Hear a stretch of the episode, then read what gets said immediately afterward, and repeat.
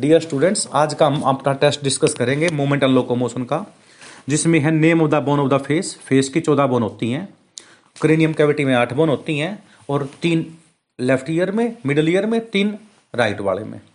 ठीक है ना? और उनतीस बोन कैसे होंगी? चौदह और आठ कितनी होगी? बाईस और छः अट्ठाईस, और एक होती है हाइड बोन क्योंकि एम्ब्रोनोजी के लिए देखा ना, टंग बोन जिसको बोलते हैं। लैरिंग्स के पास जो होती है, साउंड बॉक्स के पास जो होती है, फांसी देने वाली बोन, टेटवा बोन जिसको कहते हैं हम इसका नाम होता है हायोड बोन। तो टोटल उनतीस बोन होती है।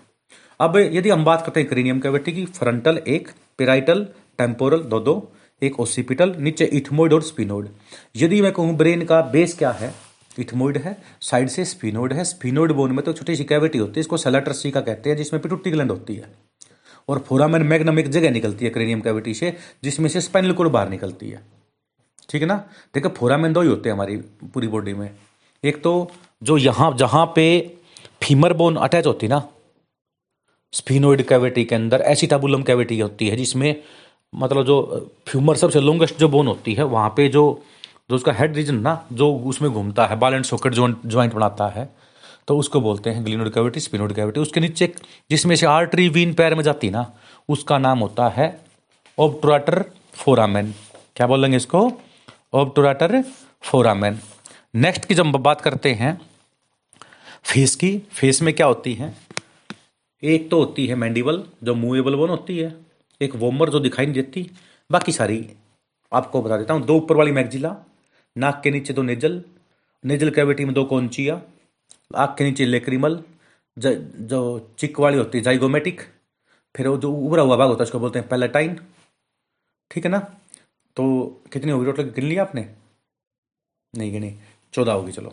ठीक है ना? बाकी एक दो रह जाते फिर गिन लेना। ठीक है? और ये ये मैगजीरा होगी, नेजल होगी, और क्या होती? कौनचिया होगी थी लेक्रिमल होगी थी, पैलेटाइन होगी थी, जाइगोमेटिक होगी थी। एक वोमर दिखाई नहीं दी थी हमारे को। तो कितनी होगी? एक मैंडिबल होगी। मैंडिबल और वोमर तो सिंगल सिंगल होगी। बाकी सारी क्या होगी? डबल में होगी। तो चौदह बोन होगी, एक दो रहेगी, फिर देख लेना आप। दूसरी बात आती है इसके अंदर टाइप्स ऑफ़ ज्वाइंट्स मैंने बताया था। वो ज्वाइंट जो कभी मूव नहीं करते, वो ज्वाइंट जो कभी मूव नहीं करते, उसका क्या नाम होता है? Fibrous joint immovable joint skull में जो ज्वाइंट होते हैं ना आठ बोनों में, उसको इमूवेबल ज्वाइंट सूचर ज्वाइंट बोलते हैं। तो थोड़े थोड़े मूव करते हो, जैसे वर्टी के हर वर्टीबरी के बीच में, जब नोटोकोड वर्टीबरी बन गई थी, रीढ़ की हड्डी के छोटे छोटे टुकड़े हो गए थे तो आदमी मूव करने लगा था। वो थोड़ी थोड़ी मूव करती हैं। हर वर्टीबरी के बीच में व्हाइट फाइबर्स की डिस्क होती है, कई बार वो खिसक जाती है तो बीमारी बन जाती है डिस्क स्लिप वो थोड़ी थोड़ी मूव करती है, इसलिए इसका नाम होता है slightly movable joints cartilaginous joint भी कह देते हैं इसको। फ्रीली मूवेबल होते हैं बाल एंड सॉकेट जो कि पैक्टोरल गिडल और पेल्विक गिडल पैक्टोरल गिडल में ग्लिनोड कैविटी होती है, जिसमें हुमरस बोन का हेड घूमता है और नीचे जो पेल्विक गिडल होता है, उसके अंदर जो होता है स्फिनोइड कैविटी होती है एसिटाबुलम भी कह देते हैं उसमें उसमें फीमर वाली हेड घूमती है। तो चार ही बॉल एंड सॉकेट ज्वाइंट होते हैं फ्रीली मूवेबल क्योंकि हर डायरेक्शन जा सकते हैं, इसलिए इसको मल्टी एक्सेल भी कह देते हैं। एक होता है purely developed ball and socket joint जो अंगूठा होता है, वो हर डायरेक्शन में घूम सकता है, पर एक डायरेक्शन में थोड़ा सा झटका लगता है उसको, क्योंकि वो purely develop ball and socket joint है, इसको बाई एक्सेल मूवमेंट बोलते हैं। एक इलिप्सोइड ज्वाइंट होता है जो टू प्लेन में मूव करता हो। बैक एंड फोर्थ और क्या क्या बोलेंगे इसको? राइट एंड लेफ़्ट जो भी जाएगा। तो इसको क्या बोलते हैं हम? दो दो प्लेन में घूमता हो टू प्लेन्स में, उसको बाई एक्सल ज्वाइंट्स कहते हैं। मेटाकार्पल और फेलेंजिस ठीक है ना? अब नेक्स्ट देखिए ध्यान से। एक होता पाइवेट ज्वाइंट रोटेशन जो करता हो। जैसे एटलस ऊपर वाली बोन होती है, नीचे वाली कौन सी होती है? वर्टिब्री में एक्सिस एटलस को यस बोन कहते हैं एक्सिस को नो बोन कहते हैं। हिंज ज्वाइंट होता है कोने वाला। एक प्लेन में जो मूव करे उसका नाम होता है हिंज ज्वाइंट ठीक है? नेक्स्ट आता है मोनो एक्सल पता लगा एक प्लेन में मूव करने वाला। बाई एक्सल का मतलब दो प्लेन में मूव करने वाला। मल्टी एक्सल का मतलब थ्री प्लेन में मूव करने वाला। तो बाई एक्सल में याद कौन सा करोगे? सेडल और इलिप्सोइड ज्वाइंट जो होते हैं, वो बाई एक्सल होते हैं। और multi axial ball and socket और हिंज पाइवेट ज्वाइंट कौन से हो गए? वन प्लेन वाले। इलिप्सोइड ठीक है ना? इलिप्सोइड ज्वाइंट का दूसरा नाम होता है कोंडिलोइड ज्वाइंट्स टू प्लेन में मूव करता है ये बाई एक्सल ज्वाइंट का टाइप है ये। Poorly developed ball and socket joint saddle joint होता है अंगूठे वाला। शूचर इमूवेबल ज्वाइंट होते हैं स्कल की कैविटी में, जो आठ बोन जुड़ती है ना frontal parietal temporal occipital ethmoid और स्पिनोइड कार्टिलेजियस ज्वाइंट इसको पुअरली मतलब क्या कहेंगे स्लाइटली मूवेबल ज्वाइंट्स कह देते हैं इसको और रोटेशनरी ज्वाइंट का नाम होता है रोटेशन जो करवाए रोटेशन करता है पाइवेट ज्वाइंट रोटेशन करता है जो वन प्लेन में। समझ में आ गई? एक होता है ग्लाइडिंग ज्वाइंट्स जैसे हम हाथ हिलाते हैं तो हर बोन आपस में घिसती है, उसको ग्लाइडिंग ज्वाइंट्स कहते हैं। दो क्वेश्चन हो गए हमारे। तीसरा क्वेश्चन है डिस्क्राइब आइसोटोनिक कॉन्स्ट्रक्शन देखिए, मैंने आपको बताया था आइसोटोनिक कॉन्ट्रैक्शन क्या होता है? जब हम अपने हाथ को एक साइड में मोड़ते हैं, ठीक है ना? उस ऐसी कॉन्ट्रैक्शन का नाम क्या हो गया? आइसोटोनिक कॉन्ट्रैक्शन इसमें क्या होता है? Tension remain same length of the muscles क्या होता है? चेंज हो जाती है। पर आइसोमेट्रिक क्या होता है? जब किसी हैवी चीज़ को तुम दिखा दे रहे हो तो टेंशन तो इंक्रीज कर रही है, पर मसल्स का साइज़ सेम रहता है। उसका नाम होता है आइसोमेट्रिक कॉन्ट्रेक्शन फिर आता है सिंगल मसल्स ट्विच एक बार जब सिग्नल आता है ना तो मसल्स एक ही बार कॉन्ट्रैक्ट करता है।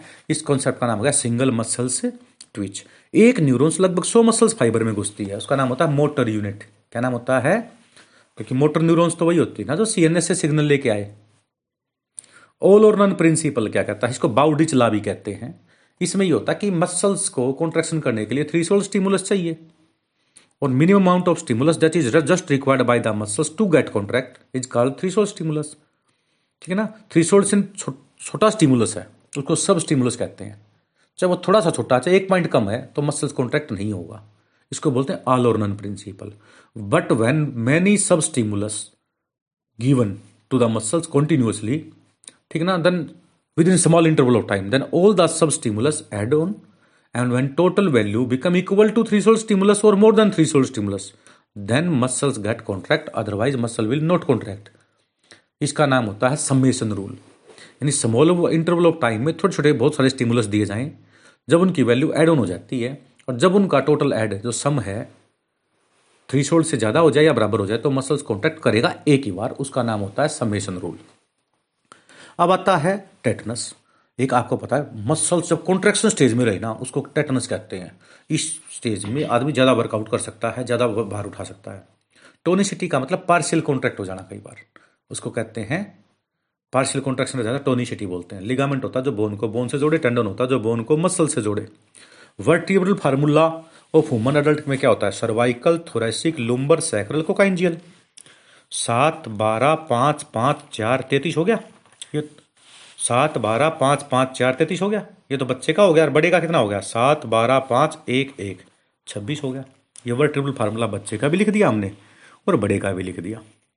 बाउडिच ला का मैंने बताया था, नाम ऑल और नन प्रिंसिपल कहते हैं कि यदि थ्री शोल्ड स्टिमुलस की बराबर वैल्यू आई है तो मसल कॉन्ट्रैक्ट करेगा अदरवाइज़ मसल कॉन्ट्रैक्ट नहीं करेगा। उसको बोलते हैं बाउडिच ला राइगर मोर्टिस मरने के बाद मसल्स बड़े सख्त हो जाते हैं। उसको रागर राइगर मोर्टिस कहते हैं। मायोग्लोबिन देखिए हीमोग्लोबिन तो होता है जो लंग्स से ऑक्सीजन है, उसको बाइंड अप कर ले जाए और उसमें से भी जो मसल्स ऑक्सीजन ले लेना मायोग्लोबिन तो हीमोग्लोबिन से भी ऑक्सीजन छीन सकता है। उसको मायोग्लोबिन कहते हैं। जो पानी वाले जीव हैं, जैसे मगरमच्छ हो गया, वही हो गया वो चालीस चालीस मिनट पानी के नीचे रह सकते हैं। ऐसा नहीं, उनके अंदर गिल्स होते हैं लंग्स होते हैं। पर वो चालीस, पचास मिनट क्यों रह लेते हैं? क्योंकि उनके अंदर मायोग्लोबिन होता है, जो हीमोग्लोबिन से मसल से लेके बॉडी को सप्लाई करता रहता है। नेक्स्ट आता है भाई साइट ओन ग्लोबुलर हेड देखिए, जब मसल्स की हम बात करते हैं, ठीक है तो इसमें आप देखोगे एक्टिन और मायोसिन दो तरह के फिलामेंट होते हैं। एक मायोसिन को छह एक्टिन गिरते हैं। एक मायोसिन को कितने एक्टिन गिरते हैं भाई? छह गिरते हैं। इसलिए आपको पता है एक मायोसिन होता थिक फिलामेंट और एक्टिन होता थिन फिलामेंट। तो क्रॉस ब्रिज से जुड़े हुए होते हैं ये। किससे जुड़े होते हैं? और मायोसिन का क्रॉस ब्रिज, जब मायोसिन को हम ट्रिप्सिन पेनिक्रिया से जो इंजाइम निकालते हैं ना, उसमें देखते हैं। एक मायोसिन में चार तो छोटी चेन होती हैं, दो बड़ी चेन होती हैं। बड़ी चेन में दो ग्लोबुलर हेड होते हैं। ग्लोबुलर हेड में दो साइट होती हैं।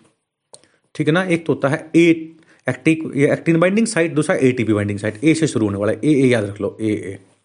यानी टू साइड्स होती हैं किसके अंदर? ग्लोबुलर हेड के अंदर। एक तो एक्टिन बाइंडिंग साइट, एक myosin binding site. Myosin thick filament होता है। मायोसिन कौन सा फिलामेंट होता है भाई? Thick filament. इसको प्राइमरी फिलामेंट भी कहते हैं। और एक्टिन को क्या बोलते हैं? थिन फिलामेंट, इसको सेकेंडरी फिलामेंट भी कहते हैं। एक मायोसिन को कितने एक्टिन गिरते हैं? छह एक्टिन गिरते हैं। इसका नाम हेक्जापोर्ड कंडीशन होती है।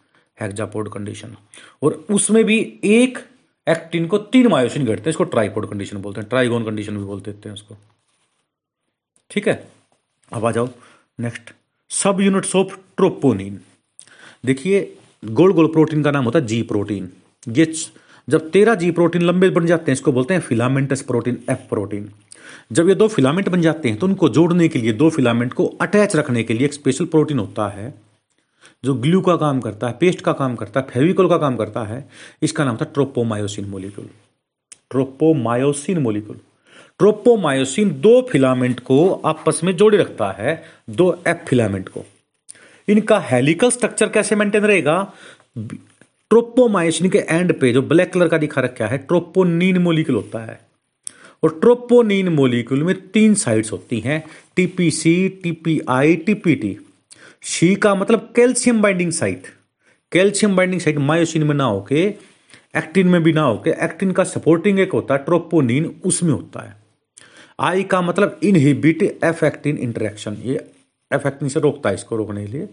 और टीपीटी का मतलब बाइंडिंग विद ट्रोपोमायोसिन जो ट्रोपोमायोसिन के साथ अटैच रहता है, ताकि ट्रोपोमायोसिन से जुड़ा रही है हुक की तरह काम करता है, जैसे बेल में हुक नहीं होता, ताकि एक दूसरे बाँध। दे तो ये इसका काम करता है।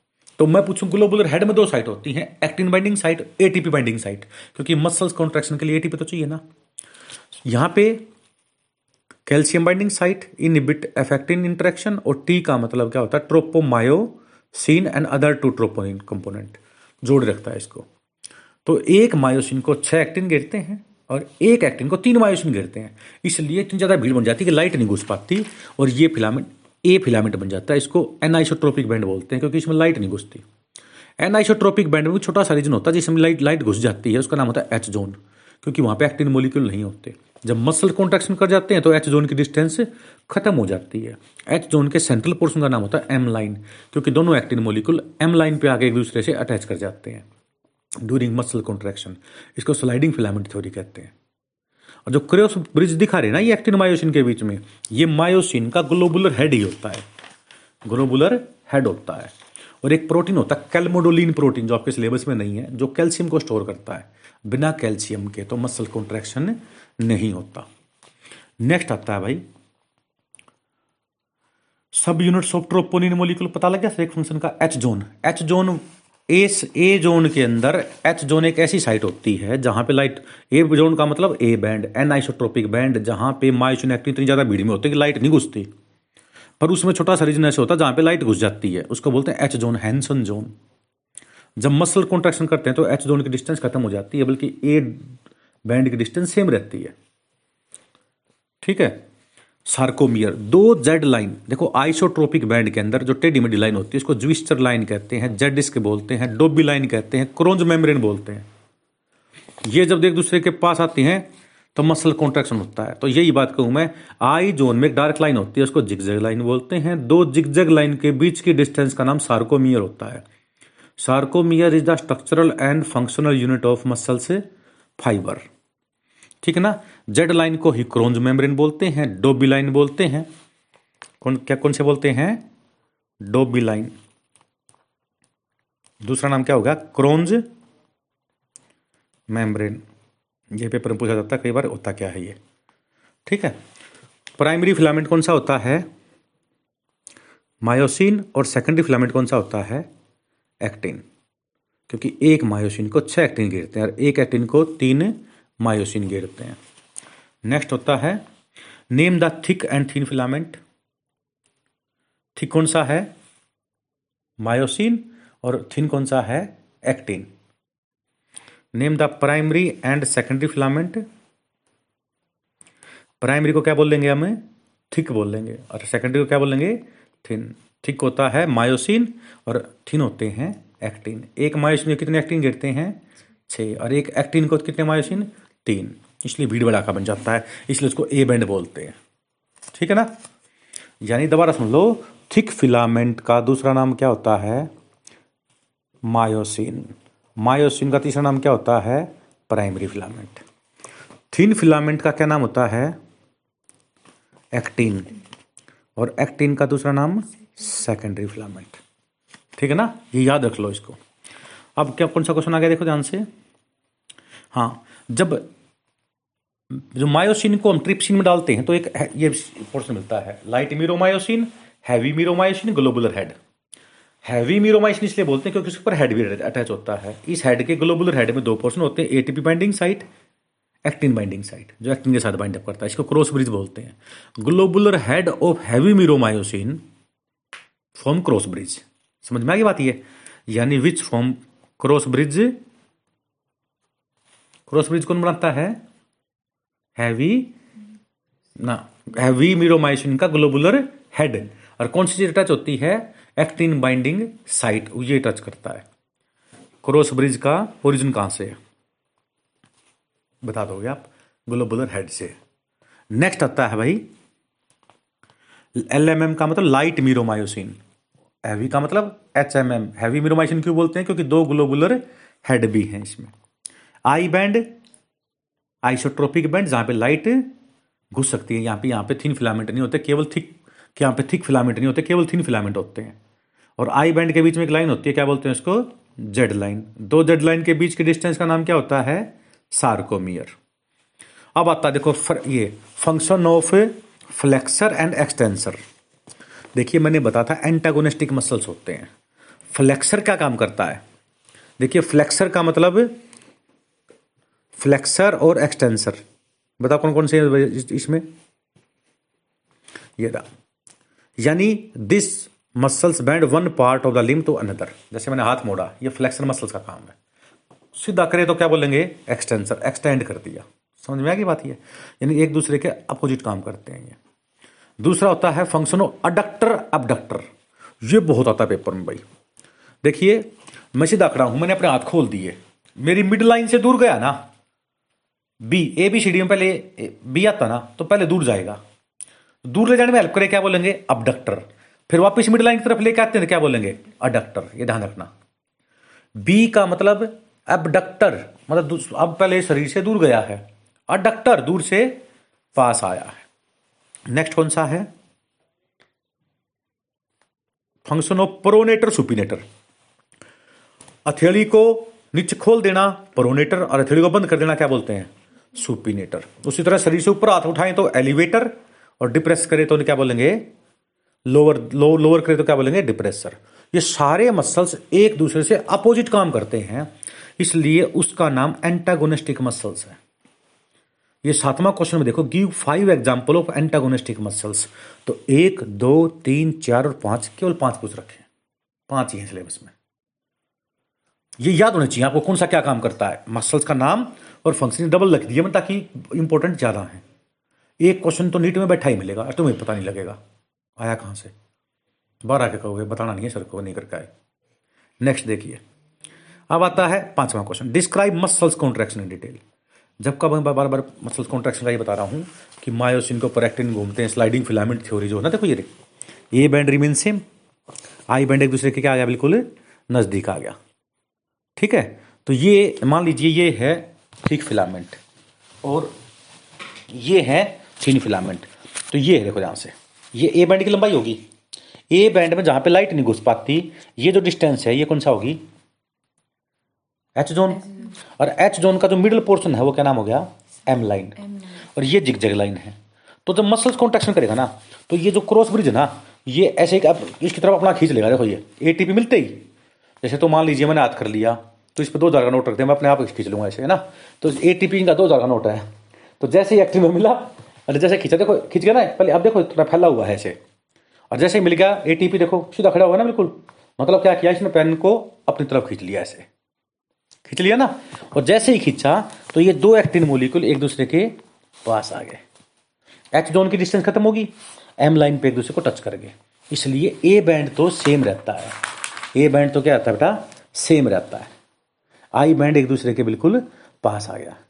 समझ में आ गई बात ये? ये स्लाइडिंग फिलामेंट थ्योरी चलो, अब देखते हैं next part of breast bone देखिए, हमारी ब्रेस्ट बोन का नाम क्या होता है भाई? स्टेरनम जिसमें रिप्स जुड़ी होती हैं। क्या होती हैं भाई? रिप्स जुड़ी हुई होती हैं। इसमें देखिए, जो स्टेरनम होती है हमारी ऊपर वाला का नाम क्या होता है? मेनुब्रियम मेनुब्रियम मोनुब्रियम नहीं मेनुब्रियम और ये देखो यहाँ से रिब्स जुड़ी होती हैं। बीच वाले का नाम होता है बॉडी नीचे वाले का नाम होता है जाइफोइड प्रोसेसिस मेनुब्रियम बॉडी और जाइफोइड प्रोसेसिस देखो लिख रखा है यहाँ पे। Bone of pectoral girdle pectoral girdle का नाम क्या होगा? स्कैपुला क्लेविकल असली नहीं होती जो क्लेविकल और एक कैविटी बनती है ग्लिनोड कैविटी जिसमें ये ह्यूमरस बोन घूमती है बाल एंड सॉकेट ज्वाइंट बनाती है। पार्ट्स ऑफ़ पेल्विक गिडल मैंने पेल्विक गिडल के पार्ट बताए थे अभी अभी आपको। Ilium, pubis, ischium. और इस्कियम के पास देखो एक होगा ओब्ट्रेटर फोरामेन जहाँ से आर्टरी, वीन वगैरह जाती हैं, पैरों में आर्टरी, वीन और नरव तीनों इसी में जाती हैं। कई बार हम बैठे रहते हैं ना, कई समय तक पैर सो जाता है। क्योंकि ये ओब्ट्रेटर फोरामेन में से जो आर्टरी, वीन जाती है ना, वो थोड़ी सी ब्लॉक हो जाती है। ब्लॉक होने की वजह से कैल्शियम सप्लाई रुक जाती है हमारे पैर सो जाते हैं बाटे आ जाना जिसको बोलते हैं। तो हाथ लगाता गुदगुदी से होती है, जब सर्कुलेशन दोबारा ठीक होता तब ठीक होते हैं जाके। बीमारी नहीं है कोई। वैसे कैल्शियम की कमी से होता है ये पर कैल्शियम रुक जाता है ब्लड सप्लाई बार बार आते हैं तो ट्रीटमेंट करवाए, नहीं तो कोई ज़रूरत नहीं है। पढ़ना शुरू करें, बस उसी से ठीक हो जाएगा। अब आता देखो ध्यान से। Parts of humerus bone humerus bone के हेड साफ्ट और ट्रोकेंटर हेड साफ्ट और ट्रोकलिया ट्रोकेंटर बोल दिया, गलत पूछिए। हेड साफ्ट और ट्रोकलिया होते हैं, तीन पार्ट किसके हैं भाई ये? ह्यूमरस के।